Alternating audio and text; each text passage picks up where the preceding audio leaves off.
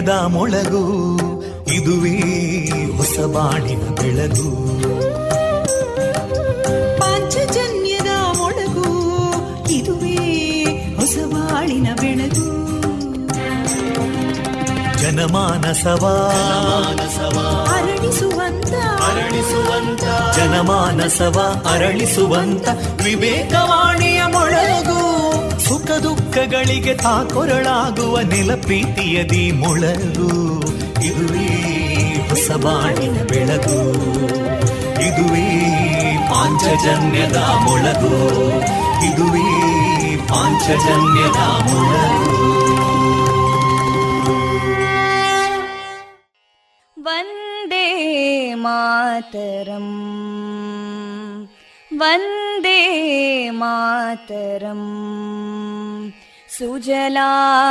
सुफलां मलयज शीतलां सस्यश्यामलां मातरं वन्दे मातरम् शुभ्रज्योत्स्ना पुलकितयामिनीं पुल्लकुसुमिता ध्रुमदळशोभिनीं सुहासिनीं सुमधुरभाषिणीं सुखदां वरदां मातरम् वन्दे मातरम् कोटि कोटि कण्ठा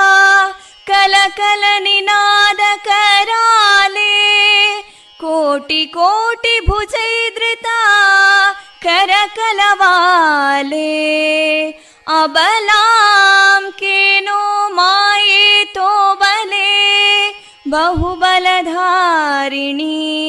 नमामि तारिणीं रिपुदलवारिणी मातरं वन्दे मातरम् तुमि विद्या तुमि धर्मा तुमि हृदि तुमि मर्मा त्वं हि प्राणा शरीरे बाहुते तुमि मा शक्ति हृदये तुमि मा भक्ति तोमारयी प्रतिमा गडी मन्दिरे मन्दिरे वन्दे मातरम् त्वं हि दुर्गा दशप्रहरणधारिणीं कमलां कमलदलविहारिणीं वाणीं विद्यादायिनीं नमामि त्वां नमामि कमलाम् अमलामतुलां सुजलां सुफलां मातरम् वन्दे मातरम् श्यामलां सरलां सुस्मितां भूषितां धरणीं भरणीं मातरम् वन्दे मातरम् वन्दे मातरम्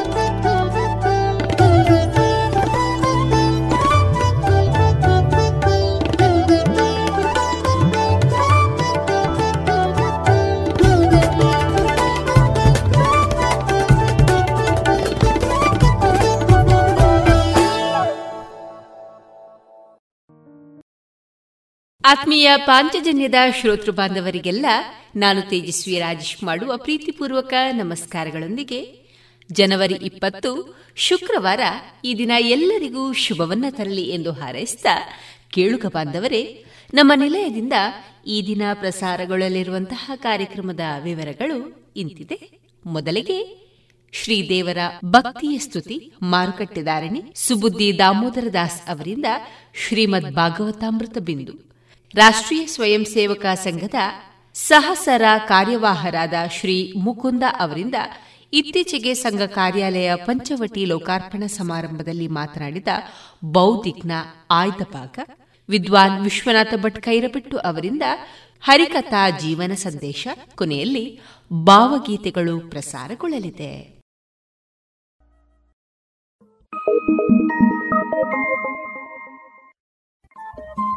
ರೇಡಿಯೋ ಪಾಂಚಜನ್ಯ ತೊಂಬತ್ತು ಬಿಂದು ಎಂಟು ಎಫ್ಎಂ ಸಮುದಾಯ ಬಾನುಲಿ ಕೇಂದ್ರ ಪುತ್ತೂರು. ಇದು ಜೀವ ಜೀವದ ಸ್ವರ ಸಂಚಾರ.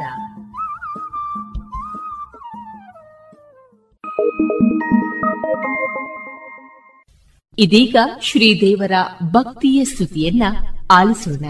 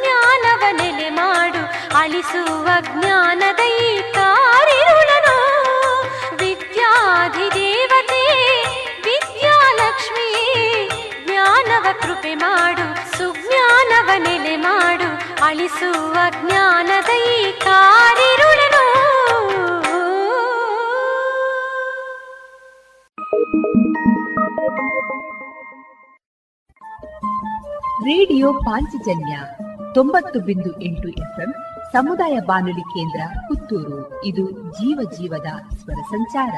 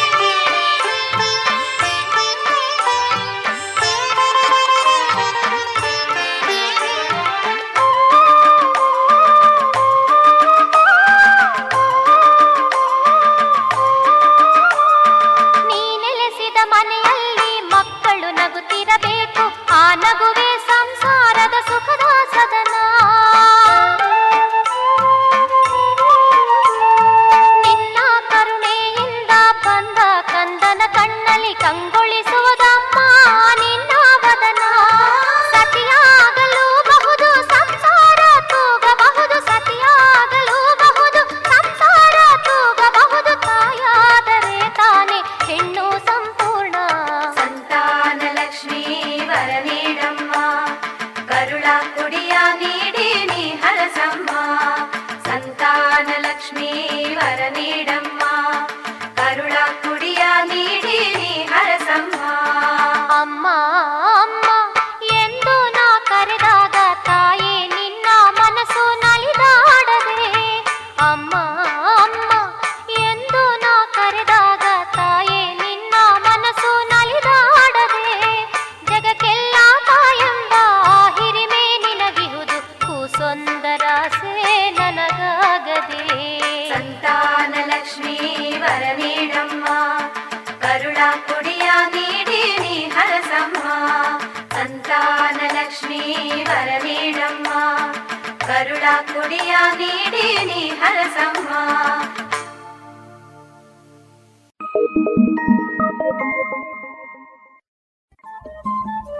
ರೇಡಿಯೋ ಪಾಂಚಜನ್ಯ ತೊಂಬತ್ತು ಬಿಂದು ಎಂಟು ಎಫ್ಎಂ ಸಮುದಾಯ ಬಾನುಲಿ ಕೇಂದ್ರ ಪುತ್ತೂರು. ಇದು ಜೀವ ಜೀವದ ಸ್ವರ ಸಂಚಾರ.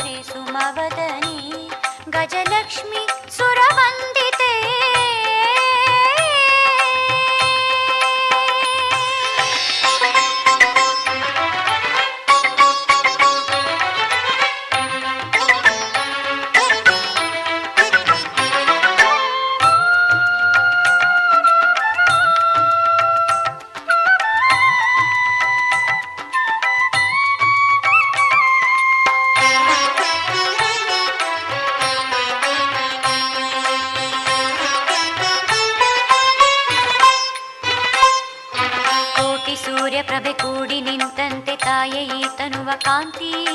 ಶಶಾಂಕನಿತ್ತನು ಕಾಣಿಕೆಯಾಗಿ ಸೋದರಿಗೆ ಶಾಂತಿ.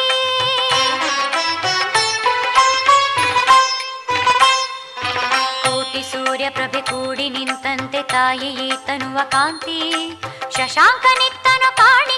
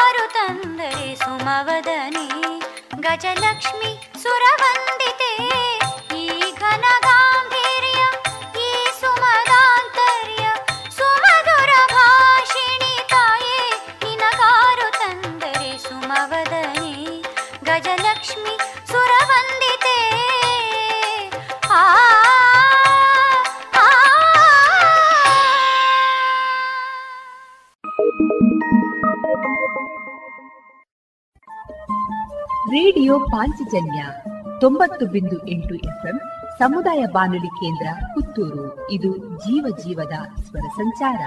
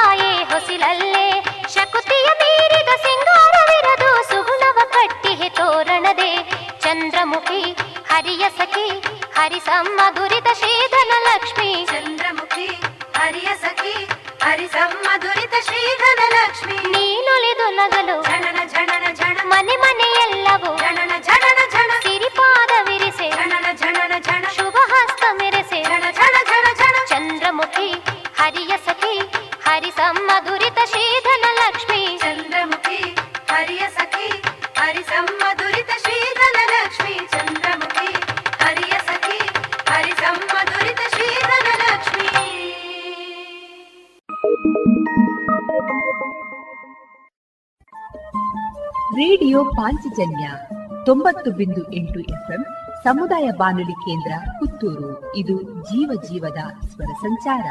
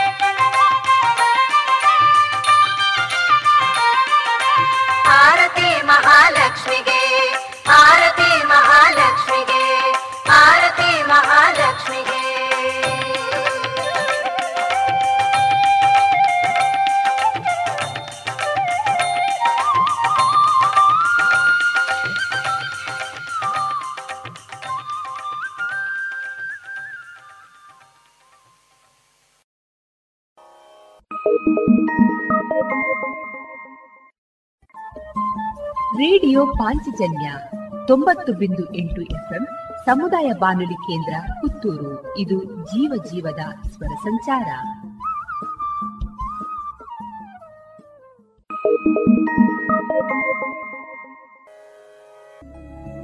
ಎಲ್ಲಾ ತರಹದ ಸೀರೆ, ಬ್ಲೌಸ್ ಗಳಿಗೆ ಹೊಂದುವಂತಹ ಹಾಗೂ lehenga, uniform, nighty suiting sports dress ಇವೆಲ್ಲ ಉಡುಪುಗಳಿಗೆ ಬೇಕಾಗುವಂತಹ ವಿವಿಧ ರೀತಿಯ ಆಧುನಿಕ ವಿನ್ಯಾಸದ ಒಳ ಉಡುಪುಗಳು ಕೈಗೆಟಕುವ ದರದಲ್ಲಿ ಎಲ್ಲಾ ಬ್ರ್ಯಾಂಡ್ಗಳಲ್ಲಿ ಲಭ್ಯ. ಅದೇ ಲಶ್ ಫ್ಯಾಷನ್ ಇನ್ಸೈಡ್ ಕೋರ್ಟ್ ರಸ್ತೆ ಪುತ್ತೂರಿನಲ್ಲಿ. ಇದೀಗ ನೂತನವಾಗಿ ಶೀಘ್ರದಲ್ಲೇ ಲೋಕಾರ್ಪಣೆಗೊಳ್ಳಲಿರುವ GL one mall main road ಪುತ್ತೂರಿನಲ್ಲಿ. ನಮ್ಮ ಎಲ್ಲಾ ಗ್ರಾಹಕರ ಸಹಕಾರದ ಮೇರೆಗೆ ಎರಡನೇ ಶಾಖೆ ಶುಭಾರಂಭಗೊಳ್ಳಲಿದೆ. ಇನ್ನೂ ಹೆಚ್ಚಿನ ವಿಶಿಷ್ಟ ಶೈಲಿಯೊಂದಿಗೆ.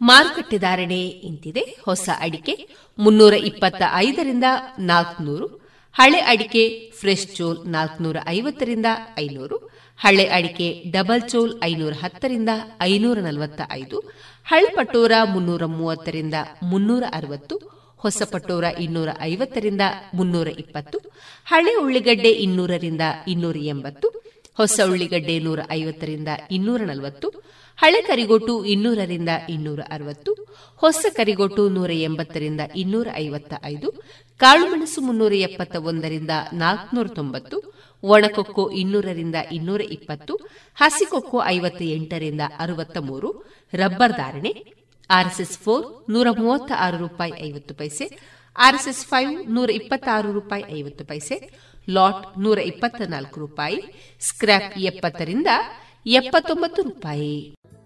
ಗೌರವಾನ್ವಿತ ನಾಗರಿಕರೇ, ಮೇಲಿಂದ ಮೇಲೆ ತಲೆನೋವು, ತಲೆ ತಿರುಗುವುದು, ಉಸಿರಾಟದ ಸಮಸ್ಯೆ, ದೃಷ್ಟಿಯ ಸಮಸ್ಯೆಗಳು, ಅನಿಯಮಿತ ಹೃದಯ ಬಡಿತ, ಇದು ಅಧಿಕ ರಕ್ತದೊತ್ತಡದ ಲಕ್ಷಣಗಳಾಗಿವೆ. ಇದನ್ನು ನಿಯಂತ್ರಿಸಲು ಉಪ್ಪು, ಉಪ್ಪಿನಕಾಯಿ, ಕರಿದ ಪದಾರ್ಥಗಳನ್ನು ಸೇವಿಸಬೇಡಿ. ಧೂಮಪಾನ, ಮದ್ಯಪಾನ ಮತ್ತು ತಂಬಾಕು ಪದಾರ್ಥಗಳನ್ನು ಸೇವಿಸಬಾರದು. ದಿನನಿತ್ಯ ದೈಹಿಕ ಚಟುವಟಿಕೆ, ಯೋಗ ಮತ್ತು ವ್ಯಾಯಾಮವನ್ನು ತಪ್ಪದೇ ಮಾಡಿ. ನಿಮ್ಮ ಬಿಪಿಯನ್ನು ನಿಯಮಿತವಾಗಿ ಹತ್ತಿರದ ಆರೋಗ್ಯ ಕೇಂದ್ರದಲ್ಲಿ ಪರೀಕ್ಷಿಸಿ ಮತ್ತು ಸಲಹೆಗಳನ್ನು ಪಡೆದುಕೊಂಡು ಮುಂಜಾಗ್ರತೆ ವಹಿಸಿ. ಇದು ಜಿಲ್ಲಾ ಎನ್ಸಿಡಿ ವಿಭಾಗ, ಆರೋಗ್ಯ ಇಲಾಖೆ, ದಕ್ಷಿಣ ಕನ್ನಡ ಜಿಲ್ಲೆ ಇವರ ಪ್ರಕಟಣೆ.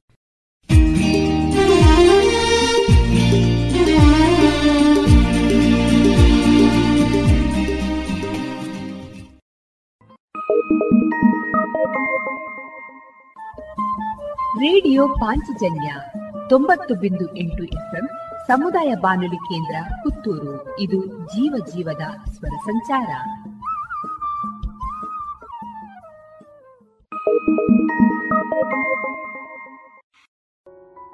ಇನ್ನು ಮುಂದೆ ಕೇಳಿ ಶ್ರೀಮದ್ ಭಾಗವತಾಮೃತ ಬಿಂದು. ವಾಚಿಸುವವರು ಸುಬುದ್ದಿ ದಾಮೋದರ ದಾಸ್. ಈ ಕಾರ್ಯಕ್ರಮದ ಪ್ರಸ್ತುತಿ ಇಸ್ಕಾನ್ ಶ್ರೀ ಶ್ರೀ ರಾಧಾ ಗೋವಿಂದ ಮಂದಿರ, ಮಂಗಳೂರು. ಹರೇ ಕೃಷ್ಣ. ಎಲ್ಲ ಕೇಳುಗರಿಗೂ ಶ್ರೀಮದ್ ಭಾಗವತದ ಅಧ್ಯಯನಕ್ಕೆ ಸ್ವಾಗತ.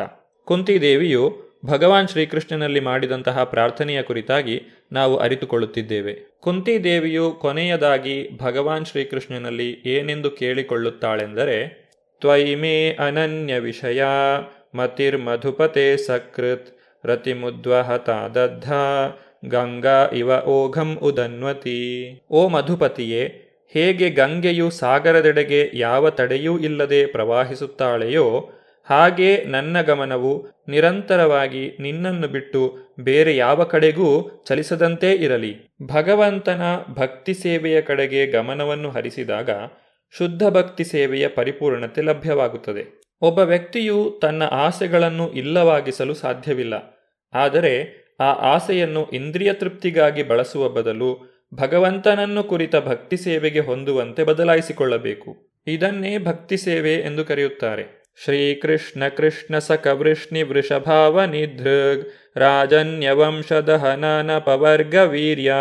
ಗೋವಿಂದ ಗೋದ್ವಿಜ ಸುರಾರ್ತಿ ಹರಾವತಾರ ಯೋಗೇಶ್ವರಾಖಿಲ ಗುರೋ ಭಗವನ್ ನಮಸ್ತೆ ಓ ಕೃಷ್ಣ ಅರ್ಜುನನ ಮಿತ್ರನೇ ವೃಷ್ಣಿ ಸಂತತಿಯವರಲ್ಲಿ ಪ್ರಮುಖನೇ, ಈ ಜಗತ್ತಿನಲ್ಲಿ ಆತಂಕಕಾರಿಗಳಾದ ರಾಜಕೀಯ ಪಕ್ಷಗಳನ್ನು ನಾಶಗೊಳಿಸುವವನು ನೀನು.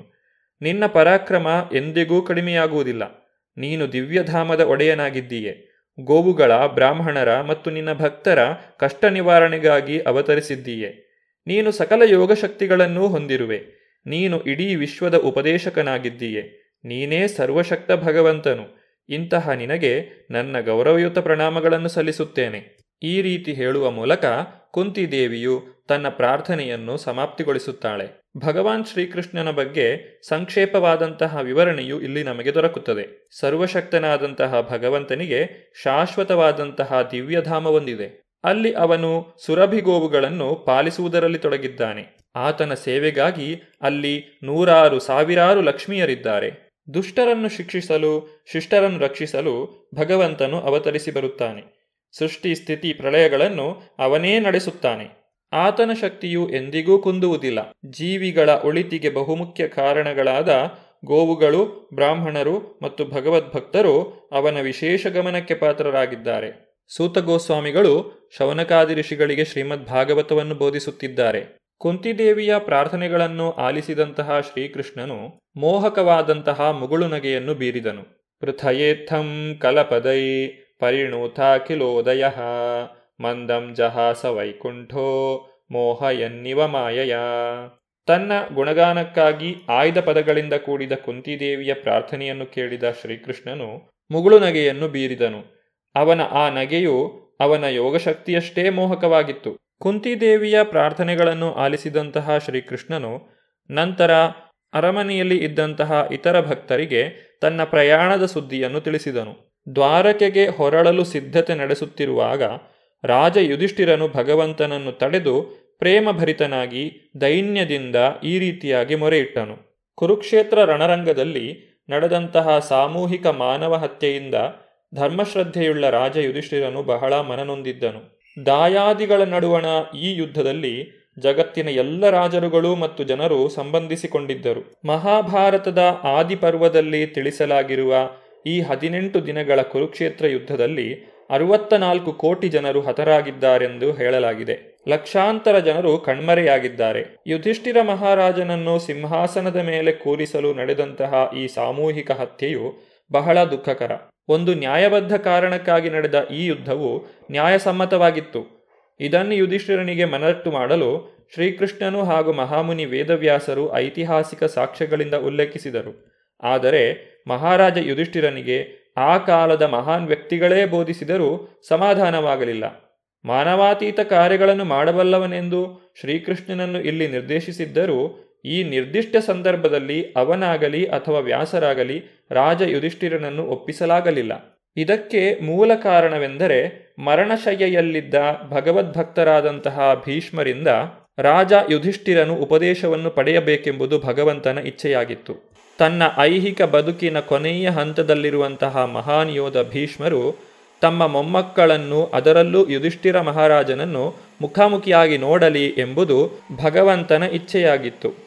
ತನ್ನ ಅತ್ಯಂತ ಪ್ರೀತಿಯ ಮೊಮ್ಮಕ್ಕಳಾದ ಪಾಂಡವರ ವಿರುದ್ಧ ತಾನು ಯುದ್ಧ ಮಾಡಿದುದರ ಬಗ್ಗೆ ಭೀಷ್ಮರಿಗೆ ಸ್ವಲ್ಪವೂ ಸಮಾಧಾನವಿರಲಿಲ್ಲ. ಜ್ಞಾನದಲ್ಲಿ ಭೀಷ್ಮರನ್ನು ಮೀರಿಸುವವರು ಇಲ್ಲ ಎಂಬುದು ಜಗತ್ತಿಗೆ ತಿಳಿಯಬೇಕು ಎಂಬುದು ಕೂಡ ಭಗವಂತನ ಇಚ್ಛೆಯಾಗಿತ್ತು. ಧರ್ಮನ ಮಗನಾದಂತಹ ಯುಧಿಷ್ಠಿರ ಮಹಾರಾಜನು ಒಬ್ಬ ಸಾಮಾನ್ಯ ಪ್ರಾಪಂಚಿಕನಂತೆ ತನ್ನ ಗೆಳೆಯರ ಸಾವಿನ ದುಃಖದಿಂದ ವಿಹ್ವಲನಾಗಿ ದುಃಖಿಸುತ್ತಿದ್ದನು. ಯುದ್ಧದ ಪ್ರಾರಂಭದಲ್ಲಿ ಯಾವ ರೀತಿಯಾಗಿ ಅರ್ಜುನನು ಪ್ರಾಪಂಚಿಕ ಮೋಹಕ್ಕೆ ವಶನಾಗಿ ತಾನು ಯುದ್ಧ ಮಾಡುವುದಿಲ್ಲ ಎಂದು ಹೇಳುತ್ತಿದ್ದನೋ, ಅದೇ ರೀತಿಯಾದಂತಹ ಮೋಹಕ್ಕೆ ಈಗ ಯುಧಿಷ್ಠಿರ ಮಹಾರಾಜನು ಒಳಗಾಗುತ್ತಿದ್ದಾನೆ.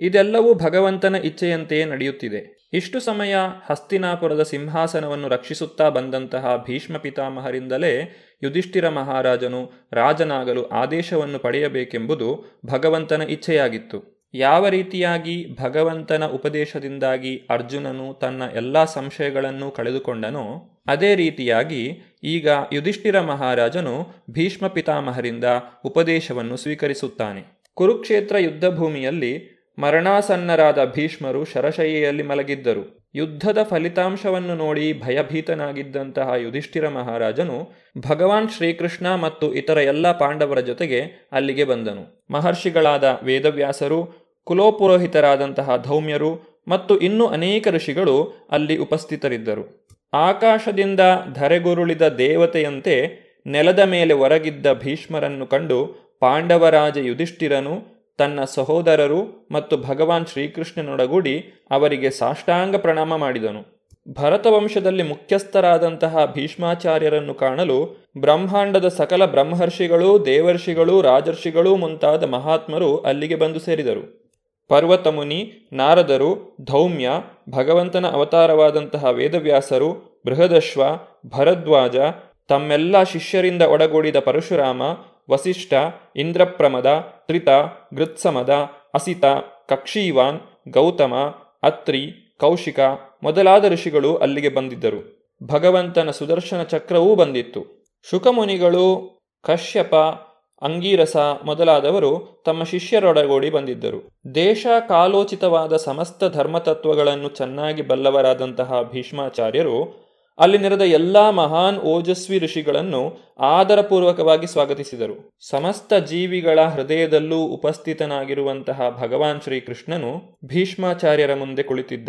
ಆತನ ಮಹಿಮೆಯನ್ನು ಬಲ್ಲವರಾದಂತಹ ಭೀಷ್ಮಾಚಾರ್ಯರು ಅವನನ್ನು ಯಥೋಚಿತವಾಗಿ ಪೂಜಿಸಿದರು. ಪಾಂಡವರೆಲ್ಲರೂ ತಮ್ಮ ತಾತನ ಬಗೆಗಿನ ಉಕ್ಕಿದ ವಾತ್ಸಲ್ಯದಿಂದಾಗಿ ಮೂಕರಾಗಿ ಅವರ ಬಳಿ ಕುಳಿತಿದ್ದರು. ಭೀಷ್ಮಾಚಾರ್ಯರು ಅವರೆಲ್ಲರನ್ನೂ ಅಭಿನಂದಿಸಿದರು. ಪ್ರೀತಿ ವಾತ್ಸಲ್ಯಗಳಿಂದ ಭಾವಪರವಶರಾದ ಭೀಷ್ಮರ ಕಣ್ಣುಗಳಲ್ಲಿ ಆನಂದ ಬಾಷ್ಪಗಳು ಉಕ್ಕಿದವು. ಪಾಂಡವರು ಜೀವನದಲ್ಲಿ ಅನುಭವಿಸಿದಂತಹ ಎಲ್ಲಾ ಕಷ್ಟಗಳನ್ನು ನೆನೆಯುತ್ತಾ ಭೀಷ್ಮಾಚಾರ್ಯರು ಈ ರೀತಿ ನುಡಿದರು.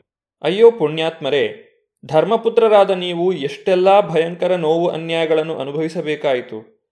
ಅಂತಹ ಕಷ್ಟಗಳಲ್ಲಿ ನೀವು ಬದುಕಲೇ ಅರ್ಹರಾಗಿರಲಿಲ್ಲ. ಬ್ರಾಹ್ಮಣರು, ದೇವರು ಮತ್ತು ಧರ್ಮವೇ ನಿಮ್ಮನ್ನು ರಕ್ಷಿಸಿತು. ಇನ್ನು ನನ್ನ ಸೊಸೆ ಕುಂತಿಯ ಕುರಿತಾಗಿ ಹೇಳಬೇಕೆಂದರೆ ಅತಿರತನಾದ ಪಾಂಡುವಿನ ಮರಣ ನಂತರ ವಿಧವೆಯಾದ ಅವಳ ಕ್ಲೇಶಗಳಿಗೆ ಎಣಿಯೇ ಇಲ್ಲ. ಮನೆ ತುಂಬ ಎಳೆಯ ಮಕ್ಕಳು ಬೇರೆ. ಮುಂದೆ ನೀವು ದೊಡ್ಡವರಾದ ಮೇಲೆ ಕೂಡ ನಿಮ್ಮ ಕಾರ್ಯಗಳಿಂದಾಗಿ ಅವಳು ಬಹಳ ಯಾತನೆಯನ್ನು ಅನುಭವಿಸಿದಳು. ಇದೆಲ್ಲದಕ್ಕೂ ಅನಿವಾರ್ಯವಾದ ಕಾಲವೇ ಕಾರಣ ಎಂದು ನನ್ನ ಅಭಿಪ್ರಾಯ. ಮೇಘಮಾಲೆಯನ್ನು ಗಾಳಿ ಎತ್ತಿಕೊಂಡು ಹೋದ ಹಾಗೆ ವಿಶ್ವದ ಪ್ರತಿಯೊಬ್ಬನೂ ಕಾಲದ ನಿಯಂತ್ರಣಕ್ಕೆ ಒಳಪಟ್ಟು ಚಲಿಸುತ್ತಾನೆ. ಅನಿವಾರ್ಯವಾದ ಕಾಲದ ಪ್ರಭಾವವು ಎಷ್ಟೊಂದು ಆಶ್ಚರ್ಯಕರವಾದದ್ದು. ಅದನ್ನು ಹಿಂದು ಮುಂದೆ ಮಾಡಲಾಗುವುದಿಲ್ಲ. ಇಲ್ಲದಿದ್ದರೆ ಧರ್ಮಪಾಲಕ ದೇವತೆಯ ಪುತ್ರನಾದ ಯುಧಿಷ್ಠಿರ ಮಹಾರಾಜನ ಎದುರು, ಗದಾಯುದ್ಧದಲ್ಲಿ ಮಹಾವೀರನಾದ ಭೀಮನ ಎದುರು, ದಿವ್ಯಾಯುಧವಾದ ಗಾಂಡೀವವನ್ನು ಧರಿಸಿರುವ ಮಹಾಧನುರ್ವಿದ್ಯಾಕುಶಲಿ ಅರ್ಜುನನ ಎದುರು ಎಲ್ಲಕ್ಕಿಂತ ಹೆಚ್ಚಾಗಿ ಪಾಂಡವರ ಪ್ರತ್ಯಕ್ಷ ಹಿತೈಷಿ ಭಗವಂತನ ಎದುರಿನಲ್ಲೇ ಇಷ್ಟೆಲ್ಲ ತಿರುಮುರುವುಗಳು ಯಾಕೆ ಆಗುತ್ತಿದ್ದವು? ಭಗವಂತನ ಯೋಜನೆಯನ್ನು ಯಾರೂ ಅರಿಯಲಾರರು. ಹೇ ಭರತವಂಶ ಶ್ರೇಷ್ಠನಾದ ಯುಧಿಷ್ಠಿರ ಮಹಾರಾಜನೇ, ನೀನು ಈಗ ಆಡಳಿತ ಮುಖ್ಯನಾಗಿ ನಿಯೋಜಿತನಾಗಿದ್ದೀಯೆ. ಈಗ ಅನಾಥರಾಗಿರುವ ಪ್ರಜೆಗಳನ್ನು ನೀನು ಪರಿಪಾಲಿಸಬೇಕು. ಈ ಶ್ರೀಕೃಷ್ಣನು ಅಚಿಂತ್ಯನಾದ ಸಾಕ್ಷಾತ್ ದೇವೋತ್ತಮ ಪರಮಪುರುಷನಲ್ಲದೆ ಬೇರಾರೂ ಅಲ್ಲ. ಅವನೇ ಪರಮಭೋಕ್ತಾರನಾದ ಆದಿನಾರಾಯಣ.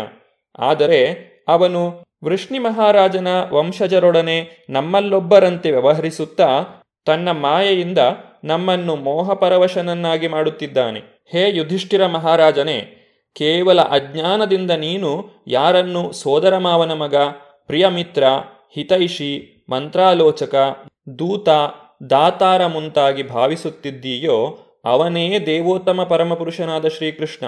ನಾನು ಈಗ ನನ್ನ ಜೀವನವನ್ನು ಕೊನೆಗೊಳಿಸುತ್ತಿರುವ ಈ ಸಂದರ್ಭದಲ್ಲಿ ಕೃಪೆಯಿಟ್ಟು ನನ್ನೆದುರಿಗೆ ಆಗಮಿಸಿದ್ದಾನೆ. ರಾಜ ಯುಧಿಷ್ಠಿರನು ಕೇಳುವಂತಹ ಪ್ರಶ್ನೆಗಳಿಗೆ ಭೀಷ್ಮಾಚಾರ್ಯರು ಮುಂದಕ್ಕೆ ಉತ್ತರವನ್ನು ಕೊಡುತ್ತಾರೆ. ನಂತರ ಭೀಷ್ಮಾಚಾರ್ಯರು ಶ್ರೀಕೃಷ್ಣನನ್ನು ಸ್ತುತಿಸುತ್ತಾರೆ. ಈ ಎಲ್ಲ ವಿಚಾರಗಳ ಕುರಿತಾಗಿ ನಾವು ಮುಂದಿನ ಸಂಚಿಕೆಯಲ್ಲಿ ನೋಡೋಣ. ಧನ್ಯವಾದಗಳು. ಹರೇ ಕೃಷ್ಣ. ಇದುವರೆಗೆ ಸುಬುದ್ದಿ ದಾಮೋದರ ದಾಸ್ ಅವರಿಂದ ಶ್ರೀಮದ್ ಭಾಗವತಾಮೃತ ಬಿಂದುವನ್ನ ಕೇಳಿದಿರಿ.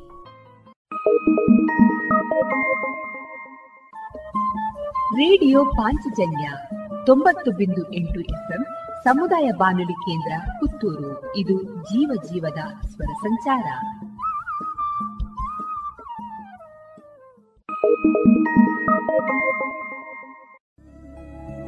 ಎಲ್ಲಾ ತರಹದ ಸೀರೆ ಬ್ಲೌಸ್ ಗಳಿಗೆ ಹೊಂದುವಂತಹ ಹಾಗೂ lehenga, uniform, nighty suiting sports dress ಇವೆಲ್ಲ ಉಡುಪುಗಳಿಗೆ ಬೇಕಾಗುವಂತಹ ವಿವಿಧ ರೀತಿಯ ಆಧುನಿಕ ವಿನ್ಯಾಸದ ಒಳ ಉಡುಪುಗಳು ಕೈಗೆಟಕುವ ದರದಲ್ಲಿ ಎಲ್ಲಾ ಬ್ರ್ಯಾಂಡ್ಗಳಲ್ಲಿ ಲಭ್ಯ. ಅದೇ ಲಶ್ ಫ್ಯಾಷನ್ ಇನ್ಸೈಡ್ ಕೋರ್ಟ್ ರಸ್ತೆ ಪುತ್ತೂರಿನಲ್ಲಿ.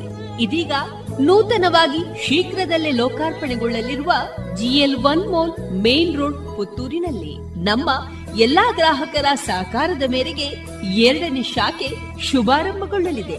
ಇನ್ನೂ ಹೆಚ್ಚಿನ ವಿಶಿಷ್ಟ ಶೈಲಿಯೊಂದಿಗೆ.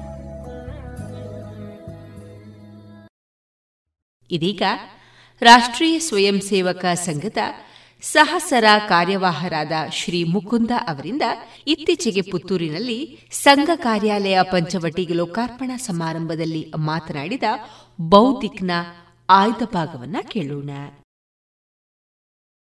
ರಾಷ್ಟ್ರೀಯ ಸ್ವಯಂ ಸೇವಕ ಸಂಘ ಇಂದು ಭಾರತಾದ್ಯಂತ ಸಂಘಟನೆಯಾಗಿ ತನ್ನ ವಿಸ್ತಾರವನ್ನು ಬಹಳ ದೊಡ್ಡ ಪ್ರಮಾಣದಲ್ಲಿ ಮಾಡಿಕೊಂಡಿದೆ. ಅದರಲ್ಲಿ ಪ್ರಾಂತ ಕೇಂದ್ರಗಳಲ್ಲಿ, ವಿಭಾಗ ಕೇಂದ್ರಗಳಲ್ಲಿ, ಜಿಲ್ಲಾ ಕೇಂದ್ರದಲ್ಲಿ, ಅನೇಕ ಕಡೆಯಲ್ಲಿ ತಾಲೂಕು ಕೇಂದ್ರದಲ್ಲೂ ಇರತಕ್ಕಂಥ ನಮ್ಮ ಕಾರ್ಯಾಲಯಗಳು ಅದರ ಒಂದು ಮಹತ್ವ ತುಂಬದಿರುತ್ತೆ. ಕಾರ್ಯಾಲಯ ರಾಷ್ಟ್ರೀಯ ಸ್ವಯಂ ಸೇವಕ ಸಂಘದ ಕಾರ್ಯಾಲಯ ಕೇವಲ ಒಂದು ಆಫೀಸ್ ಅಲ್ಲ. ಅಂದರೆ ಅನುವಾದ ಮಾಡಿದ್ರೆ ಅರ್ಥ ಆಗೋ ರೀತಿಯಲ್ಲಿ. ಅದು ಒಂದು ರೀತಿಯಲ್ಲಿ ಹೇಳೋದಾದರೆ ಆ ಪ್ರದೇಶದ ಸಂಘ ಕಾರ್ಯಾಲಯ, ಸಂಘದ ಕಾರ್ಯವನ್ನು, ಸಂಘ ಕಾರ್ಯಕ್ಕೆ ಪ್ರೇರಣೆ ಕೊಡುವಂಥ ಒಂದು ಕುಂಡಲಿನಿ ಇದ್ದಂತೆ.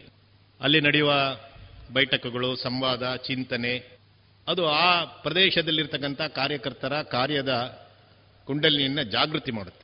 ಆ ರೀತಿ ಒಂದು ಜಾಗೃತ ಸಂಘಟನೆ, ಆ ಸಂಘಟನೆಯ ಜಾಗೃತಿಯ ಕಾರಣಕ್ಕಾಗಿ ಹಿಂದೂ ಸಮಾಜದಲ್ಲಾಗುವಂಥ ಜಾಗೃತಿ, ಅದರ ಪರಿಣಾಮ ಕೇವಲ ಆ ಪ್ರದೇಶಕ್ಕೆ ಮಾತ್ರ ಅಲ್ಲ, ಈ ರೀತಿ ನೂರಾರು, ಸಾವಿರಾರು ಕೇಂದ್ರಗಳು ಅದರ ಒಂದು ಸಂರಚನೆಯ ಕಾರಣಕ್ಕಾಗಿ ಇಡೀ ದೇಶದಲ್ಲಿ ಕಳೆದ ನೂರು ವರ್ಷಗಳಿಂದ ಆಗಿರುವ ಬದಲಾವಣೆ, ಇದು ಇವತ್ತು ನಮ್ಮೆಲ್ಲರ ಕಣ್ಣ ಮುಂದಿದೆ. ರಾಷ್ಟ್ರೀಯ ಸ್ವಯಂ ಸೇವಕ ಸಂಘ ಪ್ರಾರಂಭ ಆಗಿ ಇನ್ನೆರಡು ವರ್ಷಕ್ಕೆ ನೂರು ವರ್ಷ ಆಗುತ್ತೆ. ಹಾಗೆ ನೋಡಿದ್ರೆ ಸಂಘ ಕಾರ್ಯ ಕಾರ್ಯಾಲಯಗಳಲ್ಲೇನಿರಲ್ಲ. ಸಂಘ ಕಾರ್ಯ ಇರುವುದು ಸಮಾಜದಲ್ಲಿ ಸಮಾಜ ಬಂಧುಗಳ, ಅಲ್ಲಿಯ ಕುಟುಂಬಗಳ ಹೃದಯ ಮನಸ್ಸುಗಳಲ್ಲಿ. ಆದರೆ ಅದು ವ್ಯಕ್ತ ಆಗುವುದು ಅನೇಕ ರೀತಿಯಲ್ಲಿ. ಸಂಘದ ನಮ್ಮ ಶಾಖೆಯ ಸಂಘಸ್ಥಾನಗಳ ಮೂಲಕ, ಸಂಘದ ಕಾರ್ಯಕರ್ತರು ಮಾಡುವಂಥ ಅನೇಕ ಚಟುವಟಿಕೆಗಳ ಮೂಲಕ, ಸಮಾಜಕ್ಕಾಗಿ, ಸಮಾಜದ ಪರಿವರ್ತನೆಗಾಗಿ ಸ್ವಯಂ ಸೇವಕರು ಮಾಡುವ ಸೇವಾ ಕಾರ್ಯಗಳ ಮೂಲಕ ಸಮಾಜದ ಸಂರಕ್ಷಣೆಗಾಗಿ ಸ್ವಯಂ ಸೇವಕರು ಮಾಡುವಂಥ ಜನಜಾಗೃತಿಯ ಮೂಲಕ, ಸಮಾಜದ ಪರಿವರ್ತನೆಗಾಗಿ ಸ್ವಯಂ ಸೇವಕರು ಮಾಡುವಂಥ ಮನಸ್ಸನ್ನು ಬದಲಾಯಿಸುವಂಥ ಪ್ರಯತ್ನಗಳ ಮೂಲಕ ಸಂಘ ಕಾರ್ಯ ವ್ಯಕ್ತ ಆಗುತ್ತೆ. ಹಾಗಾಗಿ ಸ್ವಯಂ ಸೇವಕರು ಅಥವಾ ಸಮಾಜದಲ್ಲಿರ್ತಕ್ಕಂಥ ಬಂಧುಗಳ ಹೃದಯ ಮನಸ್ಸುಗಳಲ್ಲಿ ಸಂಘ ಇರುತ್ತೆ. ಆದರೂ ಹೇಗೆ ಆತ್ಮಕ್ಕೂ ಒಂದು ಜಾಗ ಬೇಕಾಗುತ್ತೆ. ಆ ರೀತಿಯಲ್ಲಿ ನಮ್ಮ ಸಂಘ ಕಾರ್ಯಾಲಯ ಅದು ವಿಭಾಗ ಜಿಲ್ಲಾ ಮಟ್ಟದಲ್ಲಿರ್ತಕ್ಕಂಥದ್ದು ಈ ಎಲ್ಲ ಭಾವನೆಗಳು ವ್ಯಕ್ತ ಆಗೋದಕ್ಕೆ, ವ್ಯಾವಹಾರಿಕವಾಗಿ ಮುಂದಿನ ಯೋಜನೆಗಳನ್ನು ಮಾಡೋದಕ್ಕೆ, ಹೊಸದಾಗಿ ಬರುವಂಥವ್ರನ್ನ ಸ್ವೀಕಾರ ಮಾಡಿ ಅವರನ್ನು ಈ ಒಂದು ದೊಡ್ಡ ಧ್ಯೇಯ ಯಾತ್ರೆ ಸಾವಿರದ ಒಂಬೈನೂರ ಇಪ್ಪತ್ತೈದನೇ ಇಸ್ವಿಯಲ್ಲಿ ನಾಗ್ಪುರದಲ್ಲಿ ವಿಜಯದಶಮಿ ದಿವಸ ಯಾವುದು ಪ್ರಾರಂಭ ಆಯಿತು. ಈ ಯಾತ್ರೆಯಲ್ಲಿ ಅವರನ್ನು ಒಳಗೊಳಿಸೋದಕ್ಕೆ ಕೇಂದ್ರವಾಗಿ ನಮ್ಮ ಕಾರ್ಯಾಲಯಗಳು ಕೆಲಸ ಮಾಡುತ್ತೆ. ಆ ರೀತಿಯಾಗಿ ನಮ್ಮ ಪಂಚವಟಿ ಕಾರ್ಯಾಲಯವು ಕೂಡ ದಶಕಗಳಿಂದ ಈ ಪ್ರದೇಶದಲ್ಲಿ ಸಾವಿರಾರು ಮಂದಿಗೆ ಪ್ರೇರಣೆ ಕೊಡ್ತಾ ಬಂದಂಥ ಒಂದು ಕೇಂದ್ರ. ಮತ್ತು ದೇಶದ ರಾಷ್ಟ್ರೀಯ ಸ್ವಯಂ ಸೇವಕ ಸಂಘದ ನಕ್ಷೆಯಲ್ಲಿ ನೋಡಿದ್ರೆ ಪುತ್ತೂರು ಜಿಲ್ಲೆಗೆ ಅದರದೇ ಆದಂಥ ಬಹಳ ದೊಡ್ಡದಾದಂಥ ಸಂಘ ಕಾರ್ಯದ ದೃಷ್ಟಿಯಿಂದ, ಸ್ವಯಂ ಸೇವಕರು ಸಾಮಾಜಿಕ ಪರಿವರ್ತನೆಯಲ್ಲಿ ಮಾಡಿರುವ ಪ್ರಯತ್ನಗಳ ದೃಷ್ಟಿಯಿಂದ ಒಂದು ಮಹತ್ವದ ಸ್ಥಾನ ಇದೆ. ಅದು ಎಲ್ಲ ಗ್ರಾಮಗಳಲ್ಲೂ ಸಂಘದ ಶಾಖೆಯನ್ನು ಮಾಡಿದಂಥ ಒಂದು ಪ್ರಯತ್ನ ಇರ್ಬೋದು. ಗ್ರಾಮ ವಿಕಾಸದ ಕೆಲಸ ತೆಗೆದುಕೊಂಡು ಸಾಮಾಜಿಕ ಪರಿವರ್ತನೆಯ ಕೆಲಸದಲ್ಲಿ ತೊಡಗಿದಂಥ ಸ್ವಯಂ ಸೇವಕರ ಒಂದು ವಿಶೇಷ ಪ್ರಯತ್ನ ಇರ್ಬೋದು. ಅಥವಾ ವ್ಯವಸ್ಥಾ ಪರಿವರ್ತನೆಯಲ್ಲಿ, ಅದು ಆರ್ಥಿಕ ಕ್ಷೇತ್ರದಲ್ಲಿ, ಧಾರ್ಮಿಕ ಕ್ಷೇತ್ರದಲ್ಲಿ, ಕುಟುಂಬದ ವ್ಯವಸ್ಥೆಯಲ್ಲಿ, ಒಂದು ಆದರ್ಶ ಹಿಂದೂ ಸಮಾಜ ಯಾವ ದಿಕ್ಕಿನ ಕಡೆಗೆ ನೋಡಬೇಕು ಅನ್ನೋ ರೀತಿಯಲ್ಲಿ ಸ್ವಯಂ ಸೇವಕರು, ಇಲ್ಲಿಯ ನಮ್ಮ ಎಲ್ಲ ವಿವಿಧ ಸಂಘಟನೆಗಳು, ಇವರೆಲ್ಲರೂ ಮಾಡಿದಂಥ ಅದರ ಕಾರ್ಯಕರ್ತರು ಮಾಡಿದಂಥ ಪ್ರಯತ್ನ ಇರ್ಬೋದು. ಈ ರೀತಿ ಹತ್ತು ಹಲವು ರೀತಿಯಲ್ಲಿ ದೇಶಕ್ಕೆ ಒಂದು ಉದಾಹರಣೆಯಾಗಿಯೂ ಕೂಡ ಪುತ್ತೂರು ಜಿಲ್ಲೆಯ ಸಂಘ ಕಾರ್ಯ ನಿಂತಿದೆ. ಅದರ ಒಂದು ಪ್ರೇರಣಾ ಕೇಂದ್ರವಾಗಿ ಈ ಎಲ್ಲ ಚಿಂತನೆ, ಚರ್ಚೆ, ಸಂವಾದ, ನಿರ್ಣಯ, ಇದಕ್ಕೆ ಬೇಕಾಗುವಂಥ ಕಾರ್ಯಕರ್ತರು, ಅವರನ್ನು ತಯಾರು ಮಾಡುವಂಥ ಕೇಂದ್ರ ಮತ್ತು ತಮ್ಮ ಜೀವನವನ್ನು ಈ ಸಂಘ ಕಾರ್ಯಕ್ಕಾಗಿ ಸಮರ್ಪಿಸಿಕೊಂಡ ಧ್ಯೇಯ ಜೀವಿಗಳ ಕೇಂದ್ರವಾಗಿ ಕೂಡ ಪಂಚವಟಿ ದಶಕಗಳಿಂದ ಕೆಲಸ ಮಾಡ್ತಾ ಬರ್ತಾ ಇದೆ.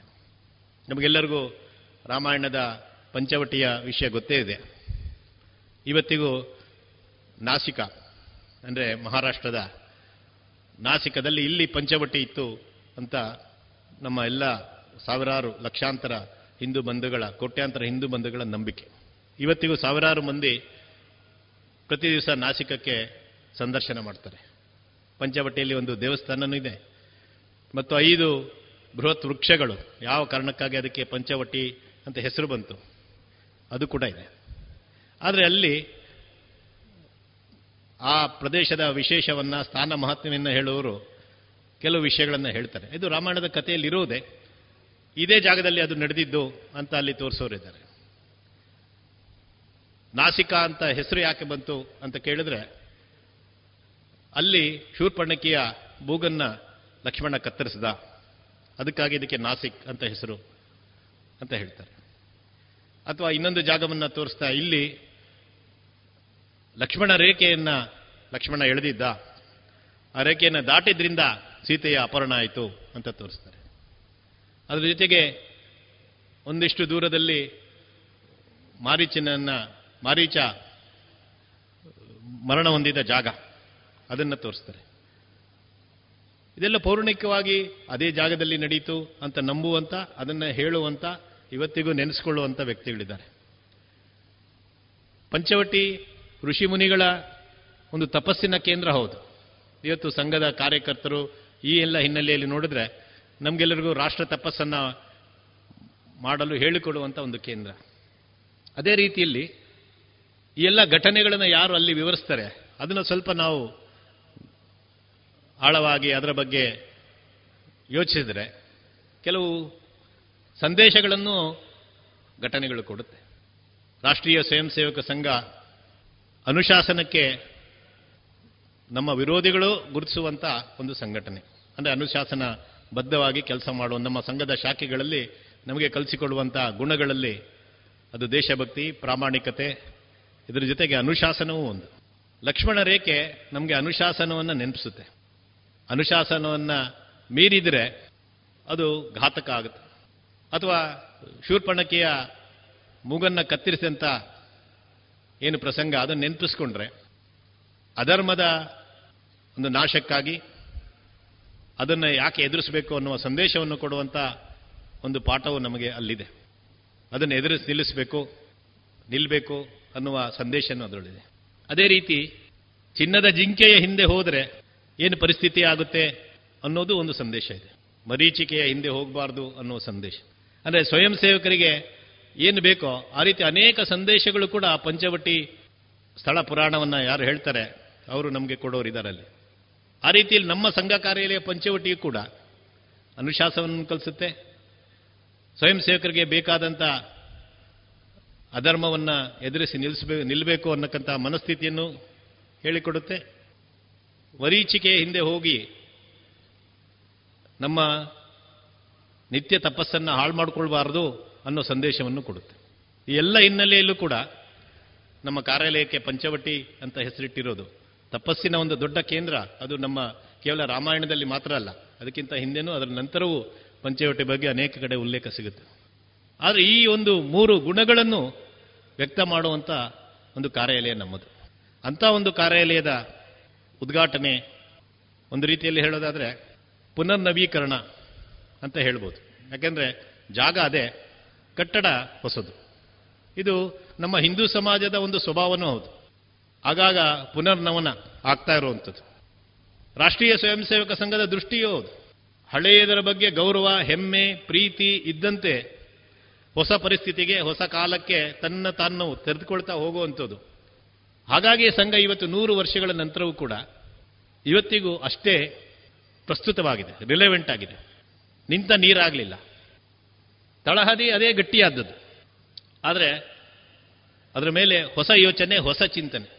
ಹಾಗೆ ಹಿಂದೆ ಇದ್ದ ಕಟ್ಟಡದಲ್ಲಿ ಅತ್ಯಂತ ಕಷ್ಟದ ದಿನಗಳಲ್ಲಿ ಬಹಳ ದೊಡ್ಡ ಸವಾಲುಗಳನ್ನು ಎದುರಿಸ್ತಾ ಕೇವಲ ಸಂಘಟನೆಗಾಗಿ ಅಲ್ಲ ಹಿಂದೂ ಸಮಾಜದ ಸವಾಲುಗಳನ್ನು ಎದುರಿಸ್ತಾ ಅದಕ್ಕಾಗಿ ತಮ್ಮೆಲ್ಲ ಸರ್ವಸ್ವವನ್ನು ಸಮರ್ಪಣೆ ಮಾಡಿ ಕೆಲಸ ಮಾಡಿದಂಥ ಕಾರ್ಯಕರ್ತರು ಅವರಿಗೆ ಪ್ರೇರಣೆ ನೀಡಿದಂಥ ಒಂದು ಕೇಂದ್ರವಾಗಿ ಅದೇ ಭೂಮಿ, ಅದೇ ಜಾಗ, ಅದೇ ನೆಲ.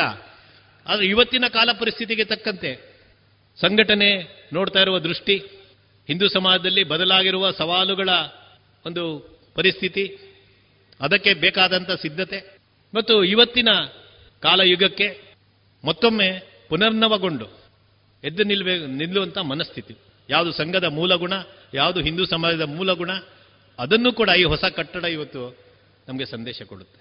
ಬಹಳ ಹಿಂದೆ ಒಂದು ಪಾಶ್ಚಾತ್ಯ ಜಗತ್ತಿನ ಒಂದು ಊರಿನ ಹಳ್ಳಿಯ ಕತೆ ಇದು. ಅಲ್ಲಿ ಒಂದು ಚರ್ಚ್ ಕಟ್ಟಡ ಇತ್ತಂತೆ. ಅದು ಬಹಳ ಹಳೆಯದಾಗಿತ್ತು. ಊರಿನವರು ಅನೇಕರು ಅಲ್ಲಿ ಬಂದು ಆ ಚರ್ಚಿನ ಮುಖ್ಯಸ್ಥರು ಯಾರಿದ್ರು ಅವ್ರ ಹತ್ರ ಎಲ್ಲ ಹೇಳ್ತಾ ಇದ್ರಂತೆ. ತುಂಬ ಹಳೆಯದಾಗಿದೆ ಕಟ್ಟಡ. ಇದನ್ನು ಬದಲಾವಣೆ ಮಾಡಬೇಕು. ಹೊಸದು ಕಟ್ಟಣ. ಆದರೆ ಅದರ ಬಗ್ಗೆ ಬಹಳ ಪ್ರೀತಿ ಇತ್ತು. ಹಾಗಾಗಿ ಆ ಕಮಿಟಿ ಯಾವುದಿತ್ತು?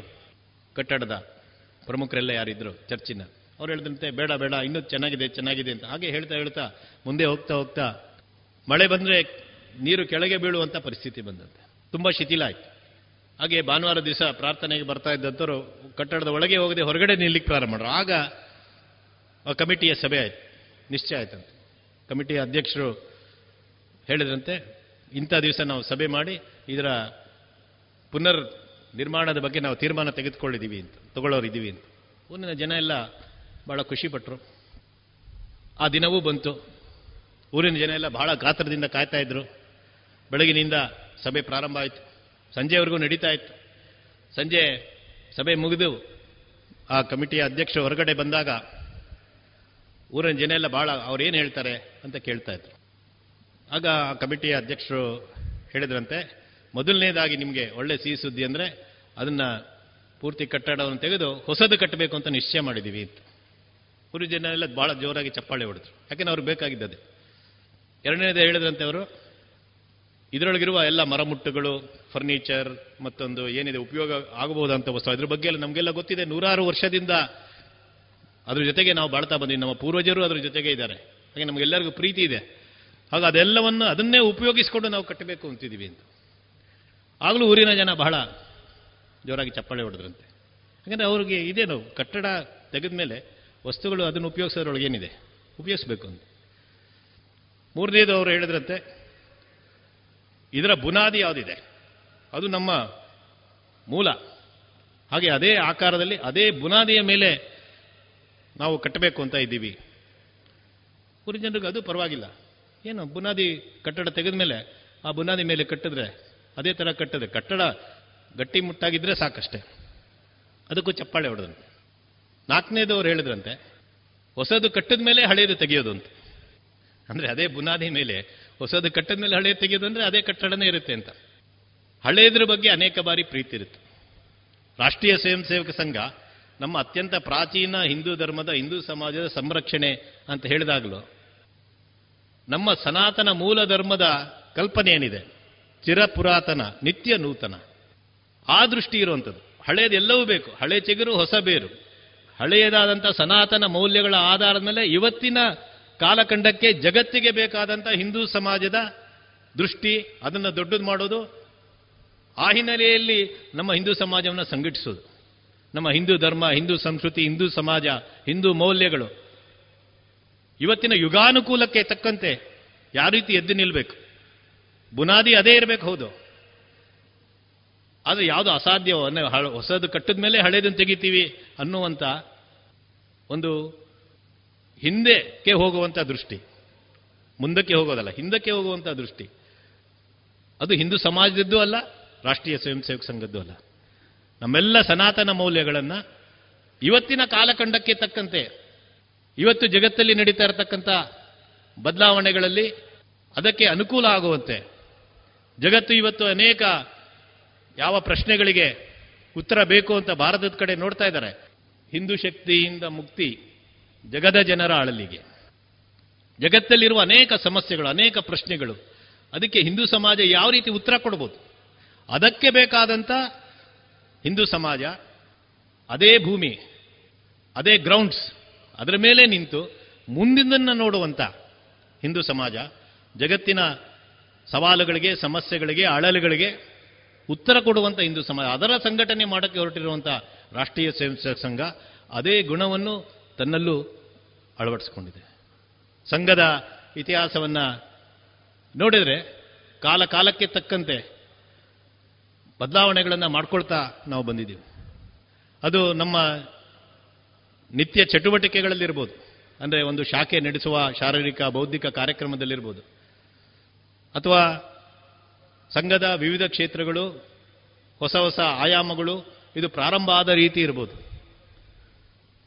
ಮತ್ತು ಇವತ್ತಿನ ಕಾಲಖಂಡದ, ಇವತ್ತಿನ ಯುವ ಮನಸ್ಸು, ಇವತ್ತಿನ ಹೊಸ ರೀತಿಯ ಭಾರತದ ಸಾಮಾಜಿಕ ಸ್ಥಿತಿ, ಇದಕ್ಕೆ ತಕ್ಕಂತೆ ಯಾವ ರೀತಿ ತನ್ನನ್ನು ತಾನು ಸಿದ್ಧಪಡಿಸ್ಕೊಳ್ಬೇಕು ಅನ್ನೋ ಅಂಶ ಇರ್ಬೋದು. ಎಲ್ಲದರಲ್ಲೂ ಸದಾ ಸರ್ವದ ಯುಗಾನುಕೂಲವಾಗಿ, ಸಾಮಾಜಿಕವಾಗಿ ಪ್ರಸ್ತುತವಾಗಿರತಕ್ಕಂಥ ಮನಸ್ಥಿತಿ, ಇದು ನಮ್ಮ ಸಂಘಟನೆಯ ಮೂಲ ಗುಣ. ಡಾಕ್ಟರ್ ಹೆಡ್ಗೆವಾರ್ ಅವರು ಸಂಘವನ್ನು ಪ್ರಾರಂಭ ಮಾಡಿದಾಗಲೇ ಆ ಸಮಯದಲ್ಲಿ ಹಿಂದೂ ಸಮಾಜದಲ್ಲಿ ಸಾಮಾನ್ಯ ಹಿಂದೂ ಯಾವ ರೀತಿ ಯೋಚನೆ ಮಾಡ್ತಾ ಇದ್ದ, ಅದಕ್ಕಿಂತನೂ ಹತ್ತಾರು ವರ್ಷಗಳ ಮುಂದೆ ಹೇಗಿರಬೇಕು ಅನ್ನೋ ರೀತಿಯಲ್ಲೇ ಸಂಘಟನೆಯನ್ನು ಪ್ರಾರಂಭ ಮಾಡಿದ್ರು. ಅದನ್ನು ಸಂಘದ ಅವತ್ತಿನ ಕಾಲದ ಗಣವೇಶ ಇರ್ಬೋದು, ಅಥವಾ ಸಾಮೂಹಿಕ ಚಿಂತನೆ ಮಾಡುವಂಥ ಒಂದು ಟೀಮ್, ಸ್ಪಿರಿಟ್ ಅಂತ ಯಾವ್ದು ಕರೀತಾರೆ. ಆ ಸಾಮೂಹ ಸಮೂಹ ಸಾಮೂಹಿಕವಾಗಿ ಚಿಂತನೆ ಮಾಡಿ ನಿರ್ಣಯ ತೆಗೆದುಕೊಳ್ಳುವಂಥ ಪ್ರಕ್ರಿಯೆ ಇರ್ಬೋದು. ಮತ್ತು ಬೇರೆ ಬೇರೆ ಪ್ರದೇಶಗಳು, ಬೇರೆ ಬೇರೆ ಸಾಮಾಜಿಕ ಪರಿಸ್ಥಿತಿಗಳಲ್ಲಿ ಅದಕ್ಕೆ ತಕ್ಕಂಥ ರೀತಿಯಲ್ಲಿ ಸಂಘಟನೆಯನ್ನು ಮಾರ್ಪಾಡಿಸಿಕೊಂಡು ಮುಂದೆ ಹೋಗುವಂತ ಮನಸ್ಥಿತಿ ಇರ್ಬೋದು, ಇದೆಲ್ಲವೂ ಡಾಕ್ಟರ್ ಹೆಡ್ಗೆವಾರ್ ಅವರೇ ಸಂಘದ ಸಂ, ಸಂಸ್ಥಾಪಕರೇ ಸಂಘಟನೆಯ ಒಂದು ಗುಣವಾಗಿ ಬೆಳೆಸಿದರು. ಅದು ಈವರೆಗೂ ನಾವು ಅದೇ ರೀತಿಯೇ ಬೆಳೀತಾ ಬಂದಿದ್ದೀವಿ. ಸಂಘದ ಪ್ರಾರ್ಥನೆ ಮುಂಚೆ ಬೇರೆ ಇತ್ತು, ಅದನ್ನು ನಾವು ಅಗತ್ಯಕ್ಕಂತೆ ಬದಲಾಯಿಸ್ಕೊಂಡ್ವಿ. ಸಂಘದ ಗಣವೇಶ ಬದಲಾವಣೆ ಆಗಬೇಕಾಯಿತು, ಅದನ್ನು ಇವತ್ತಿನ ಕಾಲಕ್ಕೆ ತಕ್ಕಂತೆ ಬದಲಾಯಿಸ್ಕೊಂಡ್ವಿ. ಸಂಘದ ಅನೇಕ ನಮ್ಮ ಶಾರೀರಿಕ, ಬೌದ್ಧಿಕ ಚಟುವಟಿಕೆಗಳು, ಅದನ್ನು ನಾವು ಬದಲಾಯಿಸಿಕೊಂಡ್ವಿ. ಮೂಲ ದೃಷ್ಟಿ ಅದೇ. ಆದರೆ ಸಂಘಟನೆ ಸಮಾಜದಲ್ಲಿ ಇವತ್ತಿನ ಕಾಲಖಂಡಕ್ಕೆ, ಇವತ್ತಿನ ಯುಗಾನುಕೂಲಕ್ಕೆ ತಕ್ಕಂತೆ ಹೇಗಿರಬೇಕು, ಆ ದೂರದೃಷ್ಟಿ ಇಟ್ಕೊಳ್ಳುವಂಥ ಒಂದು ರೀತಿ ಇದು ಸಂಘದ ವೈಶಿಷ್ಟ್ಯ. ಹಾಗೆ ನಮ್ಮ ಕಾರ್ಯಾಲಯಗಳ ಪುನರ್ ನಿರ್ಮಾಣದಲ್ಲೂ ಈ ಒಂದು ಚಿಂತನೆ ಇರುತ್ತೆ. ಸಂಘ ಇವತ್ತು ನಾನಾಗಲೇ ಹೇಳಿದಂತೆ ನೂರು ವರ್ಷಗಳ ಗಡಿಗೆ ಬರ್ತಾ ಇದೆ. ಆದರೂ ಇವತ್ತಿಗೂ ಕೂಡ ರಾಷ್ಟ್ರೀಯ ಸ್ವಯಂ ಸೇವಕ ಸಂಘ ಅದು ಒಂದು ಯುವ ಸಂಘಟನೆಯಾಗೇ ಉಳಿದಿದೆ. ಇವತ್ತಿಗೂ ಕೂಡ ನಾವಿಲ್ಲಿ ಪಥಸಂಚಲನ ಮಾಡಿದ್ದು ಯಾರು ಅಂತ ಕೇಳಿದ್ರೆ ಕಾಲೇಜ್ ವಿದ್ಯಾರ್ಥಿಗಳು. ಸಂಘಕ್ಕೆ ನೂರು ವರ್ಷ ಆಗಿರ್ಬೋದು. ಆದರೆ ಸ್ವಯಂ ಸೇವಕರು, ಇವತ್ತಿರ್ತಕ್ಕಂಥ ಸ್ವಯಂ ಸೇವಕರ ಒಟ್ಟು ಸಂಖ್ಯೆ ದೇಶದಲ್ಲಿ ತೆಗೆದುಕೊಂಡ್ರೆ ಯುವಕರೇ ಹೆಚ್ಚು. ಹಾಗಾಗಿ ಇವತ್ತಿಗೂ ಸಂಘವನ್ನ ಯೂತ್ ಆರ್ಗನೈಸೇಷನ್ ಅಂತಾನೆ ಗುರುತಿಸ್ತಾರೆ. ರಾಷ್ಟ್ರೀಯ ಸ್ವಯಂ ಸೇವಕ ಸಂಘದ ನಮ್ಮ ತರಬೇತಿಗಳು, ಸಂಘ ಶಿಕ್ಷಾ ವರ್ಗಗಳು ನಡೆಯುತ್ತೆ. ಸಾಮಾನ್ಯ ವರ್ಷಕ್ಕೆ ಒಂದು ಇಪ್ಪತ್ತು ಸಾವಿರಕ್ಕೂ ಹೆಚ್ಚು ಮಂದಿ ದೇಶಾದ್ಯಂತ ನಡೆಯುವ ನೂರಕ್ಕೂ ಹೆಚ್ಚು ಸಂಘದ ಸಂಘ ಶಿಕ್ಷಾ ವರ್ಗಗಳಲ್ಲಿ ಇಪ್ಪತ್ತು ದಿನಗಳ ಕಾಲ ತರಬೇತಿಯನ್ನು ಪಡ್ಕೊಳ್ತಾರೆ. ಆ ರೀತಿ ಇಪ್ಪತ್ತು ಸಾವಿರಕ್ಕೂ ಹೆಚ್ಚು ಜನ ಯಾರು ಸಂಘದ ಶಾಖೆಗೆ ಬಂದು ಅಲ್ಲಿ ಆಯ್ಕೆಯಾಗಿ ತರಬೇತಿಯನ್ನು ಪಡ್ಕೊಳ್ತಾರೆ, ಶಿಕ್ಷಣವನ್ನು ಪಡ್ಕೊಳ್ತಾರೆ. ಅಂತ ಇಪ್ಪತ್ತು ಸಾವಿರ ಜನರ, ಇಪ್ಪತ್ತು ಸಾವಿರ ಸ್ವಯಂ ಸೇವಕರ ಸರಾಸರಿ ವಯಸ್ಸು ಹದಿನೆಂಟು ವರ್ಷ. ಆವರೇಜ್ ಏಜ್ ಅದು ಹದಿನೆಂಟು ವರ್ಷ. ನಾನು ಯಾಕೆ ಈ ಅಂಶವನ್ನು ಹೇಳ್ತಾ ಇದ್ದೀನಿ ಅಂದರೆ, ಇವತ್ತಿಗೂ ಸಂಘ ಒಂದು ಯುವ ಸಂಘಟನೆಯಾಗಿ ಉಳಿದಿದೆ. ಅಥವಾ ಸಂಘದ ಪ್ರಾಥಮಿಕ ಶಿಕ್ಷಾ ವರ್ಗ, ಎಂಟು ದಿನಗಳ ಶಿಕ್ಷಣವನ್ನು ಪಡ್ಕೊಳ್ಳುವಂಥ ಒಂದು ಕಾಲು ಲಕ್ಷ ಸ್ವಯಂ ಸೇವಕರು ಪ್ರತಿ ವರ್ಷ ಅವರ ಆವರೇಜ್ ವಯಸ್ಸು, ಸರಾಸರಿ ವಯಸ್ಸು ಹದಿನೈದು ವರ್ಷ ಅಥವಾ ಹದಿನಾರು ವರ್ಷ. ಅಂದರೆ ನೂರು ವರ್ಷ ಆದ ನಂತರವೂ ಸದಾ ತನ್ನ ಯೌವನವನ್ನ, ಯುವತನವನ್ನ ಉಳಿಸ್ಕೊಂಡಿರ್ತಕ್ಕಂಥ ಸಂಘಟನೆ.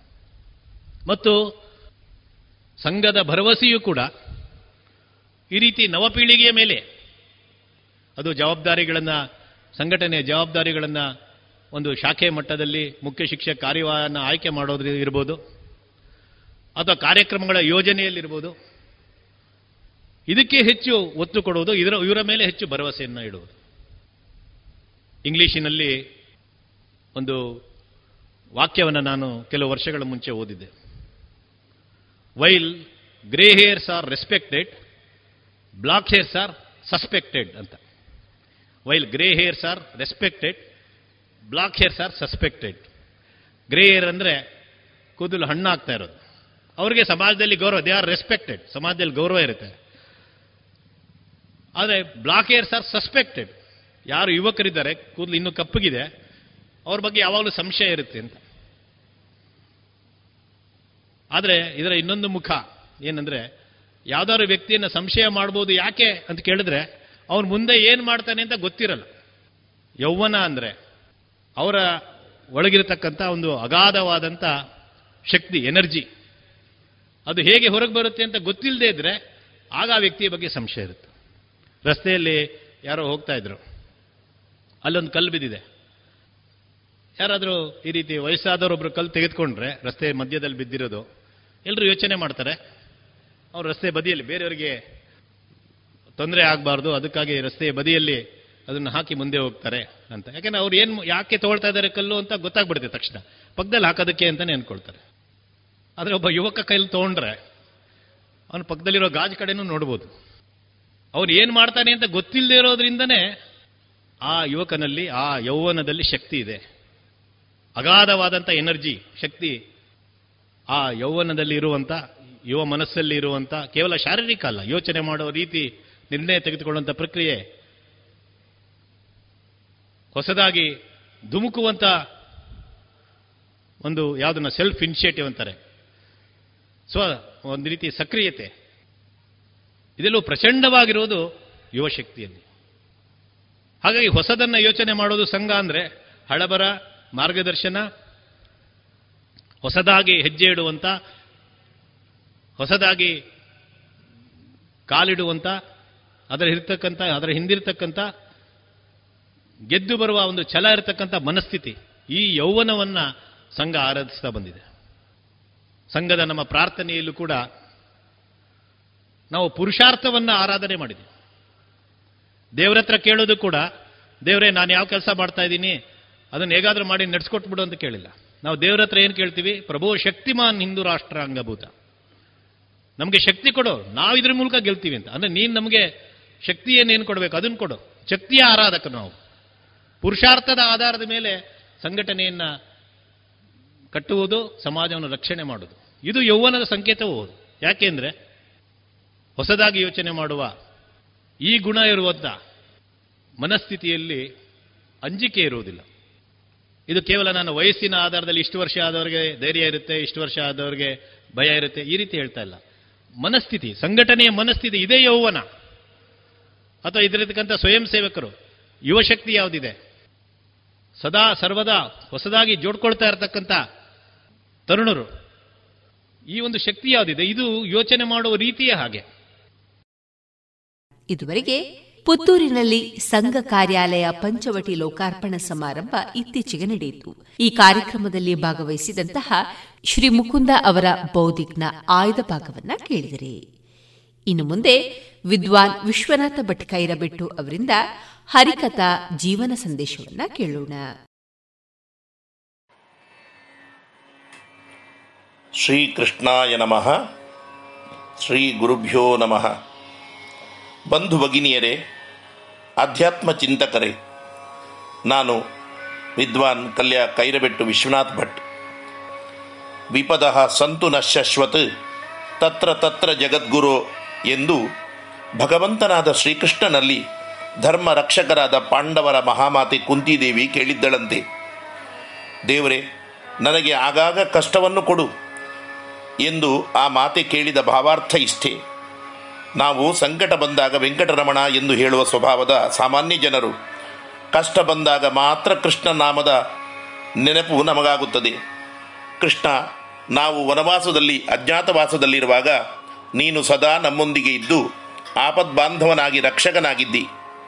ಈಗ ನನ್ನ ಮಕ್ಕಳಾದ ಪಾಂಡವರಿಗೆ ಹತ್ತಿನಾವತಿಯ ಪಟ್ಟ ರಾಜ್ಯ ಸುಖ ಭೋಗ ದಕ್ಕುವಂತೆ ಮಾಡಿದಿ. ಆದರೆ ನೀನಿಲ್ಲದ ಸುಖ, ಅಧಿಕಾರ, ರಾಜ್ಯ ನಮಗೆ ಯಾಕೆ ಕೃಷ್ಣ? ಸುಖ ಸಿಕ್ಕರೆ ಕಷ್ಟ ಹೋದರೆ ನೀನು ದ್ವಾರಕೆಗೆ ನಂದಗೋಕುಲಕ್ಕೆ ತೆರಳುತ್ತೇನೆ ಎನ್ನುತ್ತಿದ್ದಿ. ನಿನ್ನೊಟ್ಟಿಗೆ ಇರುವುದೇ ಸುಖ, ನಿನ್ನ ನಾಮಸ್ಮರಣೆಯೇ ಸುಖ. ನಿನ್ನ ರಕ್ಷಾಕವಚದಲ್ಲಿ ಬಂದಿಯಾಗಿರುವುದೇ ಸುಖ ಎಂದು ತಿಳಿದ ನಮಗೆ ನೀನಿಲ್ಲದ ಸುಖ, ವೈಭೋಗಗಳು ಬೇಡ. ಆದ್ದರಿಂದ ನಮಗೆ ನೀನು ಯಾವುದಾದರೂ ವರ ಕೊಡುತ್ತಿ ಎಂದಾದರೆ ಕಷ್ಟವನ್ನೇ ಕೊಡು ಕೃಷ್ಣ ಎಂದು ಕುಂತಿ ಮಹಾಭಾರತದಲ್ಲಿ ಕೇಳಿದ್ದಾಳಂತೆ.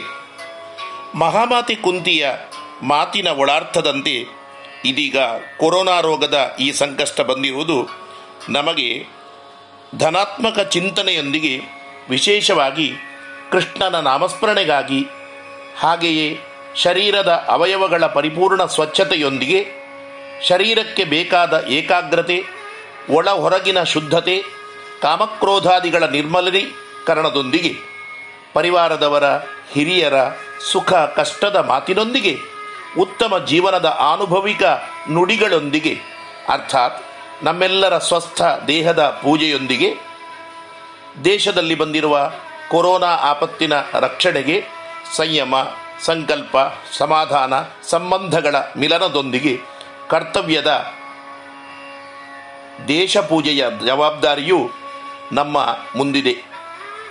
ಹಾಗೆಯೇ ಅಧ್ಯಾತ್ಮ ಚಿಂತನೆಯ ಉತ್ತಮ ಸಮಯವೆಂದು ಇದನ್ನು ಪರಿಗಣಿಸಿ ಭಗವನ್ನಾಮ ಸ್ಮರಣೆ ಚಿಂತನ, ಮಂಥನ, ಸತ್ಕಥಾಶ್ರವಣ, ಭಜನ, ಕೀರ್ತನದೊಂದಿಗೆ ಈ ಜಗಕ್ಕೆ ನಮ್ಮೆಲ್ಲರನ್ನೂ ತಂದು ನಮ್ಮನ್ನು ಧರ್ಮ ಶಾಸ್ತ್ರ ಸಂವಿಧಾನಬದ್ಧವಾಗಿ ಜೀವನ ಸಾಗಿಸಲು ನೆನಪಿಸಿದ ದೇವಪೂಜೆಯೂ ಅತ್ಯವಶ್ಯ ಆಗಿದೆ.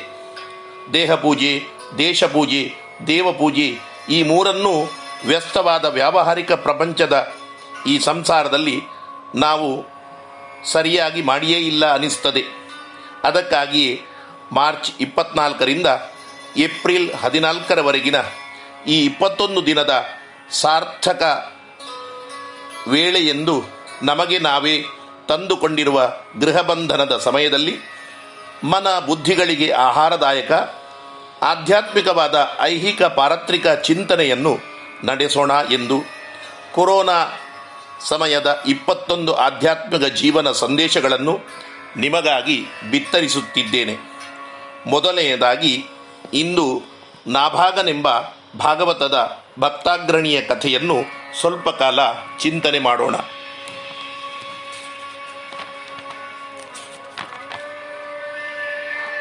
ಮನುಪುತ್ರನಾದ ನಭಗನಿಗೆ ಐದಾರು ಮಕ್ಕಳಿದ್ದರು. ಅವರಲ್ಲಿ ನಾಭಾಗ ಎಂಬವ ಬ್ರಹ್ಮಚರ್ಯ ವ್ರತನಿಷ್ಠನಾಗಿ ಜ್ಞಾನಾರ್ಜನೆಗಾಗಿ ಗುರುಕುಲಕ್ಕೆ ತೆರಳಿ ಅಲ್ಲಿ ಅನೇಕ ವರ್ಷಗಳಲ್ಲಿ ಅಧ್ಯಯನ ನಿರತನಾಗಿದ್ದ. ಇತ್ತ ನಾಭಾಗನ ತಂದೆಯಾದ ನಭಗನಿಗೆ ಮುಪ್ಪಿನ ಪ್ರಾಯ. ತಂದೆಗೆ ಸಂಬಂಧಪಟ್ಟ ಎಲ್ಲ ಆಸ್ತಿಗ ಪಾಸ್ತಿಗಳನ್ನು ಸಹೋದರರು ನಾಭಾಗನಿಗೆ ಜ್ಞಾನಾರ್ಜನೆಯೇ ಬೇಕಾಗಿದೆ. ಆಸ್ತಿಯಲ್ಲಿ ಅವನಿಗೆ ಆಸಕ್ತಿ ಇಲ್ಲ ಎಂದು ನಿರ್ಧರಿಸಿ ತಮ್ಮ ತಮ್ಮೊಳಗೆ ಹಂಚಿಕೊಂಡರು. ಕೆಲ ಕಾಲದ ನಂತರ ನಾಭಾಗನು ಗುರುಕುಲದಿಂದ ತನ್ನೂರಿಗೆ ಬಂದನು. ತನ್ನ ಸಹೋದರರು ತಂದೆ ಇರುವಾಗಲೇ ಎಲ್ಲ ಸಂಪತ್ತು ಆಸ್ತಿಯನ್ನು ತಮ್ಮಲ್ಲಿಯೇ ಪಾಲು ಮಾಡಿಕೊಂಡಿದ್ದನ್ನು ಅರಿತು ನನಗೆ ಸಲ್ಲತಕ್ಕ ಭಾಗವನ್ನು ಕೊಡಿರಿ ಎಂದು ಸಹೋದರರಲ್ಲಿ ಯಾಚಿಸಿದನು.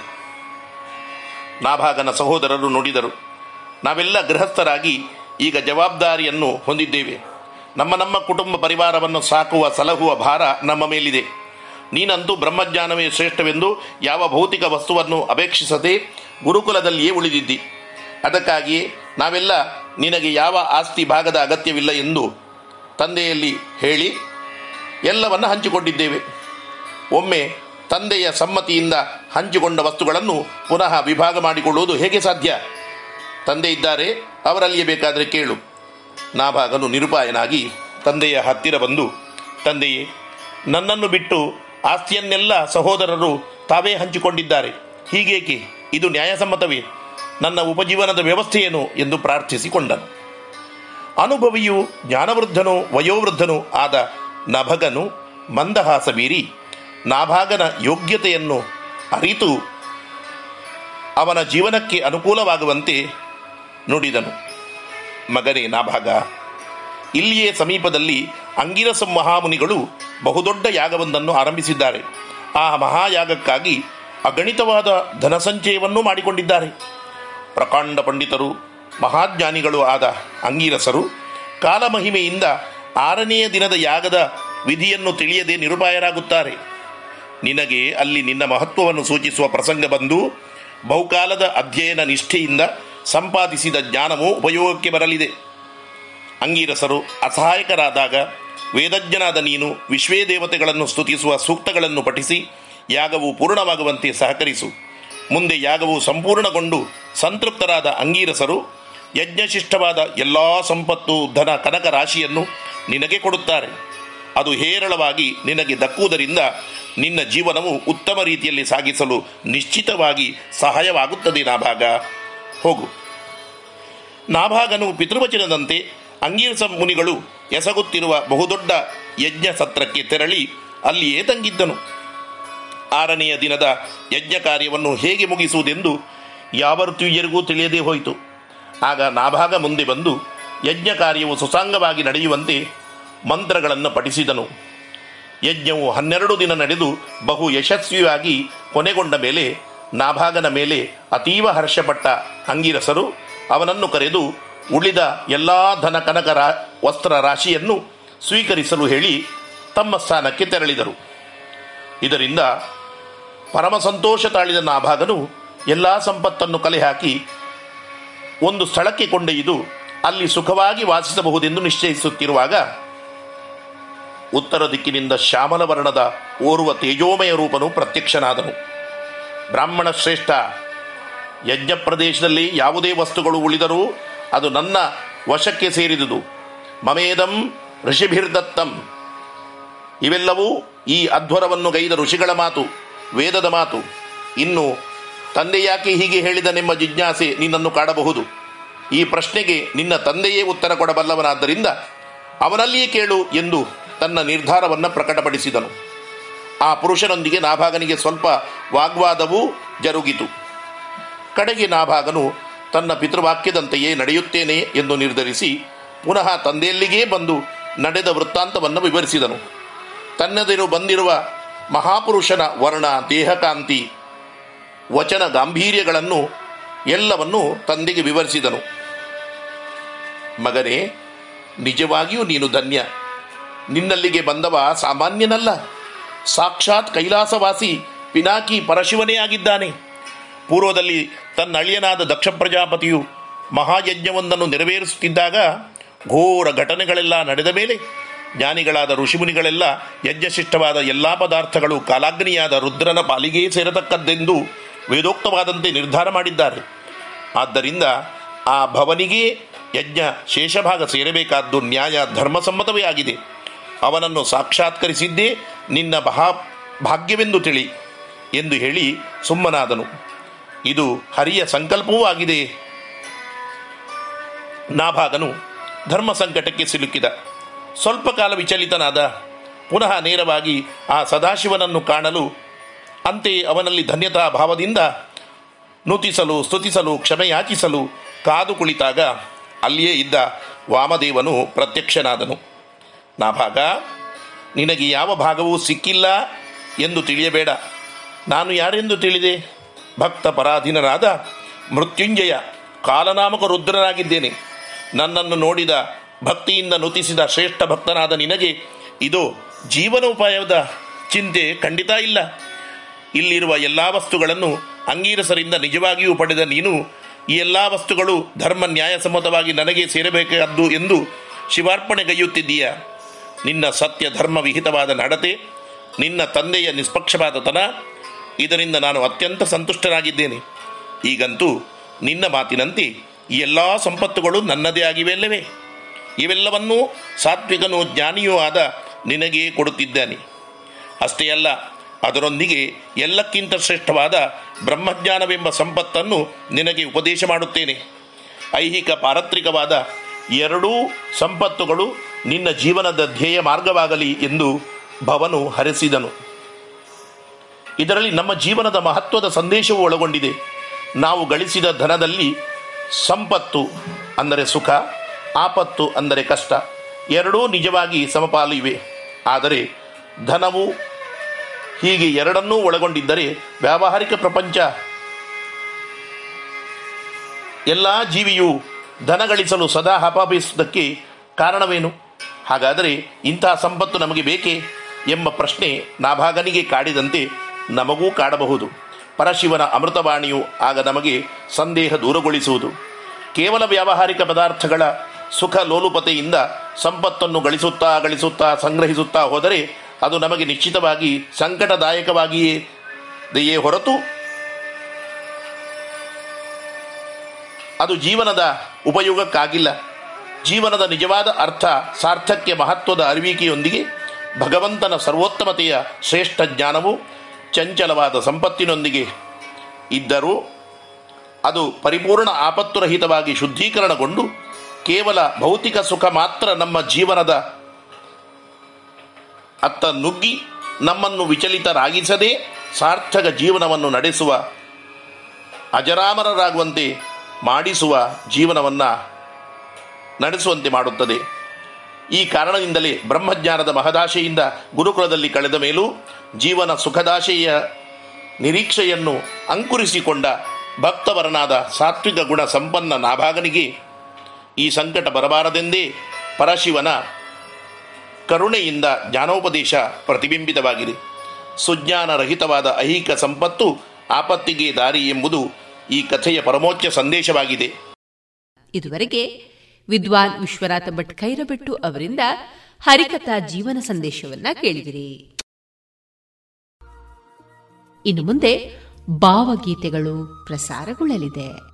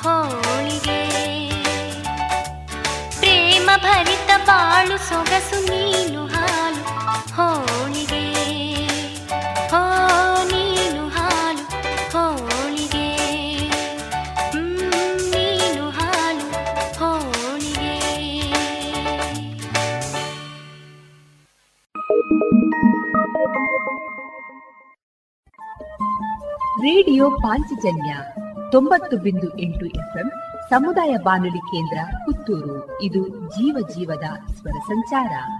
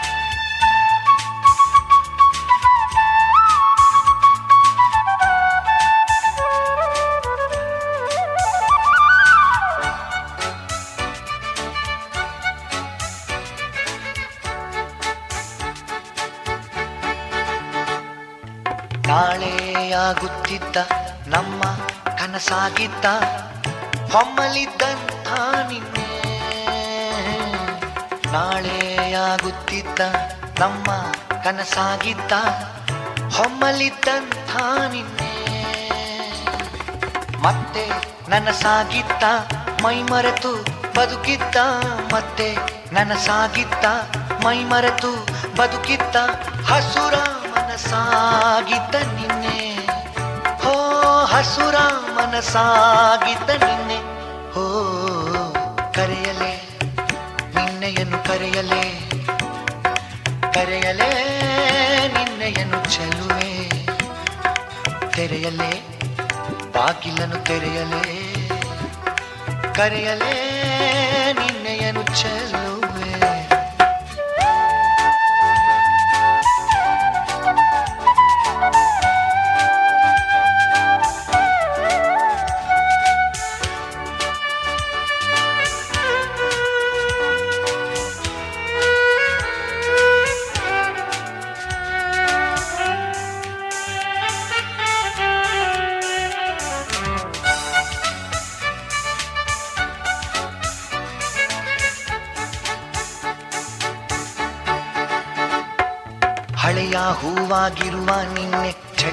ಚಳಿಯ ಸರಳಾಗಿರುವ ನಿನ್ನೆ ಕಗ್ಗತ್ತಲಾಗಿರುವ ನಿನ್ನೆ, ಕರೆಯಬಾರದು ಚೆನ್ನೆ.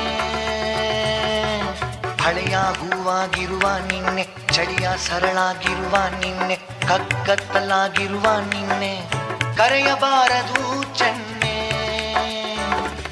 ಕರೆದರೂ ಬಾರದದು ಚೆನ್ನೆ. ಕರೆದರೂ ಬಾರದದು ಚೆನ್ನೆ.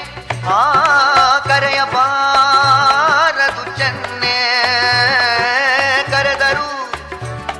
ಬಾರದದು ಚೆನ್ನೆ. ಆ ಕರೆಯಬಾರದು ಚೆನ್ನೆ.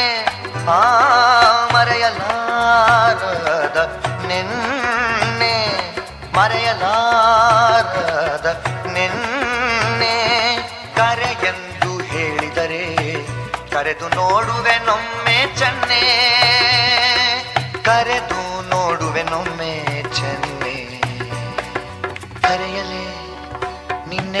ಕರೆಯಲೇ ಕರೆಯಲೇ ನಿನ್ನೆಯನು ಕರೆಯಲೇ ಕರೆಯಲೇ ನಿನ್ನೆಯನು ಚೆಲುವೆ. ತೆರೆಯಲೇ ಬಾಗಿಲನ್ನು ತೆರೆಯಲೇ ಕರೆಯಲೇ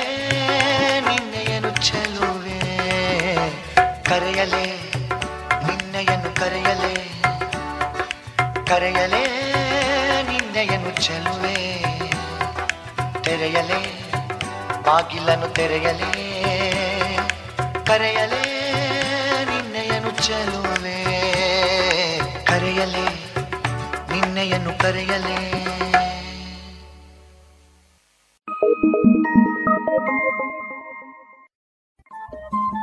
ರೇಡಿಯೋ ಪಾಂಚಜನ್ಯ ತೊಂಬತ್ತು ಬಿಂದು ಎಂಟು ಎಫ್ಎಂ ಸಮುದಾಯ ಬಾನುಲಿ ಕೇಂದ್ರ ಪುತ್ತೂರು. ಇದು ಜೀವ ಜೀವದ ಸ್ವರ ಸಂಚಾರ.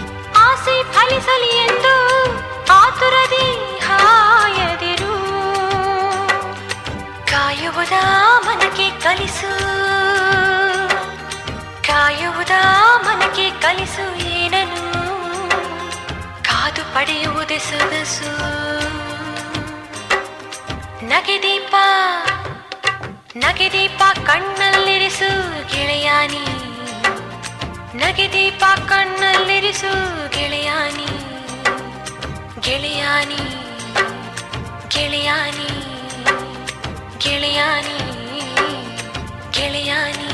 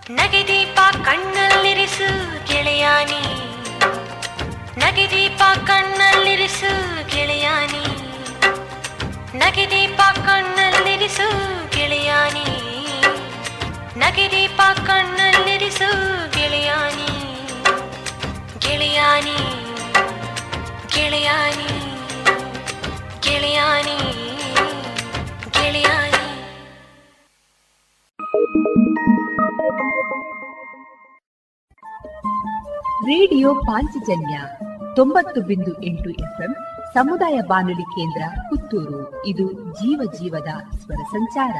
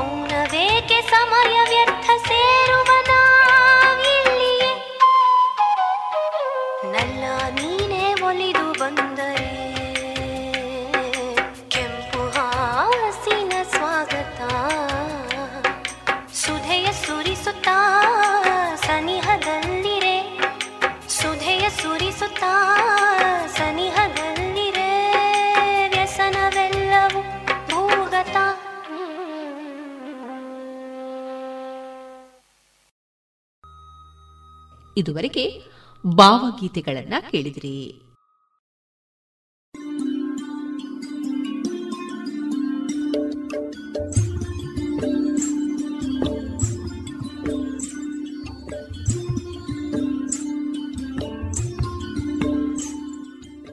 ರೇಡಿಯೋ ಪಾಂಚಜನ್ಯ ಸಮುದಾಯ ಬಾನುಲಿ ಕೇಂದ್ರದಿಂದ ನಿಮ್ಮ ಕಾರ್ಯಕ್ರಮಗಳು ಪ್ರಸಾರವಾಗಬೇಕೆ? ಹಾಗಿದ್ದರೆ ನಮ್ಮನ್ನು ಸಂಪರ್ಕಿಸಿ. ನಮ್ಮ ದೂರವಾಣಿ ಸಂಖ್ಯೆ ಸೊನ್ನೆ ಎಂಟು ಎರಡು ಐದು ಒಂದು, ಎರಡು ಒಂಬತ್ತು ಎಂಟು ನಾಲ್ಕು ಒಂಬತ್ತು ಒಂಬತ್ತು.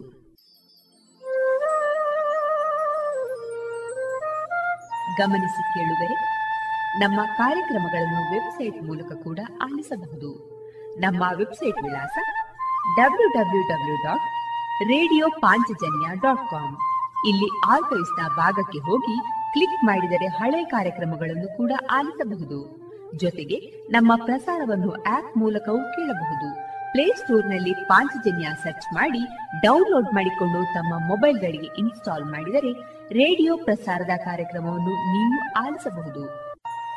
ನಮ್ಮ ಪ್ರಸಾರದ ಬಗೆಗೆ ನಿಮ್ಮ ಅಭಿಪ್ರಾಯಗಳನ್ನು ಹಂಚಿಕೊಳ್ಳಲು ನಮ್ಮ ವಿಳಾಸ ರೇಡಿಯೋ ಪಾಂಚಜನ್ಯ ತೊಂಬತ್ತು ಬಿಂದು ಎಂಟು ಎಫ್ಎಂ ಸಮುದಾಯ ಬಾನುಲಿ ಕೇಂದ್ರ, ನೆಹರು ನಗರ, ಪುತ್ತೂರು. ನಮ್ಮ ದೂರವಾಣಿ ಸಂಖ್ಯೆ ಸೊನ್ನೆ ಎಂಟು ಎರಡು ಐದು ಒಂದು, ಎರಡು ಒಂಬತ್ತು ಎಂಟು ನಾಲ್ಕು ಒಂಬತ್ತು ಒಂಬತ್ತು. ಇಮೇಲ್ ವಿಳಾಸ radio Panchajanya at Gmail dot com. ನಮ್ಮ ವಿಳಾಸ ಮತ್ತೊಮ್ಮೆ ರೇಡಿಯೋ ಪಾಂಚಜನ್ಯ ತೊಂಬತ್ತು ಬಿಂದು ಎಂಟು ಎಫ್ಎಂ, ಸಮುದಾಯ ಬಾನುಲಿ ಕೇಂದ್ರ, ನೆಹರು ನಗರ, ಪುತ್ತೂರು. ನಮ್ಮ ದೂರವಾಣಿ ಸಂಖ್ಯೆ ಸೊನ್ನೆ ಎಂಟು ಎರಡು ಐದು ಒಂದು ಎರಡು ಒಂಬತ್ತು ಎಂಟು ನಾಲ್ಕು ಒಂಬತ್ತು ಒಂಬತ್ತು. ಇಲ್ಲಿಗೆ ಈ ಹೊತ್ತಿನ ಪ್ರಸಾರ ಕಾರ್ಯಕ್ರಮವನ್ನ ಮುಕ್ತಾಯಗೊಳಿಸುತ್ತಿದ್ದೇವೆ. ಆತ್ಮೀಯ ಕೇಳುಗರಿಗೆಲ್ಲ ರೇಡಿಯೋ ಪಾಂಚಜನ್ಯದ ಬಳಗದ ಪರವಾಗಿ ನಾನು ತೇಜಸ್ವಿ ರಾಜೇಶ್ ಮಾಡುವ ಅನಂತ ವಂದನೆಗಳು.